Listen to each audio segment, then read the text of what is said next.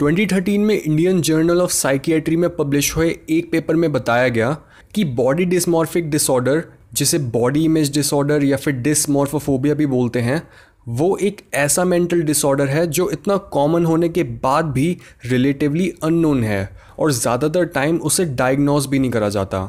इस डिसऑर्डर में एक इंसान अपनी बॉडी को लेकर काफ़ी ऑब्सेसिव बिहेवियर दिखाने लगता है। उसे या तो अपने किसी बॉडी पार्ट में कोई कमी लगती है या फिर वो अपनी ओवरऑल अपीयरेंस से ही डिससेटिस्फाइड होता है।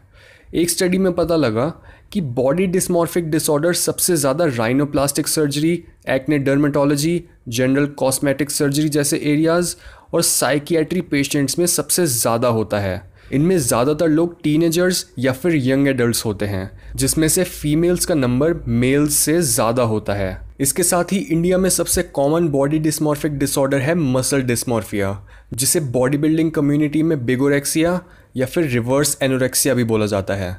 इस डिसऑर्डर में एक इंसान को लगता है कि वो काफ़ी स्किनी है, उसकी बॉडी पर मसल काफ़ी कम है, या फिर उसका बॉडी स्ट्रक्चर काफ़ी छोटा है। और ये डिसऑर्डर प्रो बॉडी बिल्डर्स से लेकर एवरेज साइज़ के एथलीट्स तक में देखने को मिलता है।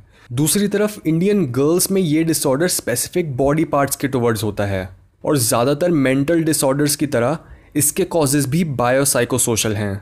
यानी body dysmorphic disorder genetics physical disabilities psychological trauma bad parenting या फिर सोसाइटी की एक्सपेक्टेशंस और जजमेंट्स की वजह से भी हो सकता है। अगर हम इस डिसऑर्डर के साइंस और सिम्टम्स की बात करें तो बॉडी डिसमॉर्फिक डिसऑर्डर के फीचर्स काफ़ी हद तक ऑब्सेसिव कंपल्सिव डिसऑर्डर से मिलते हैं। हर तीन में से दो केसेस में लोग अपनी अपीयरेंस को ख़राब मानते हैं और वो उसे बस नॉर्मल बनाना चाहते हैं। पर बाकी लोग डिल्यूजनल हैं।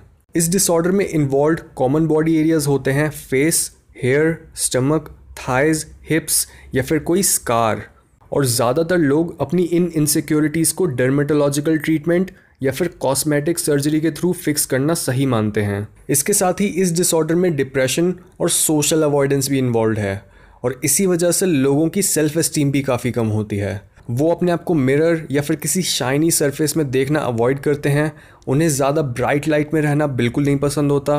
वो अच्छा देखने के लिए बार बार कपड़े चेंज करते रहते हैं या फिर अपना खाना एकदम से कम या फिर ज़्यादा कर देते हैं। और अगर उनमें ये इनसिक्योरिटी काफ़ी इंटेंस है तो चांसेस हैं कि वो एक पिंपल के होते ही बाहर जाना कम कर दें। या अगर उनके बाल नहीं अच्छे लग रहे तो घंटों अपने बाल फिक्स करने में लगा दें। और इसकी वजह से उनका करियर सोशल कनेक्शंस और एजुकेशन पर भी नेगेटिव इम्पैक्ट पड़ सकता है, जिसकी वजह से उनमें सुसाइडल टेंडेंसीज भी आ सकती हैं।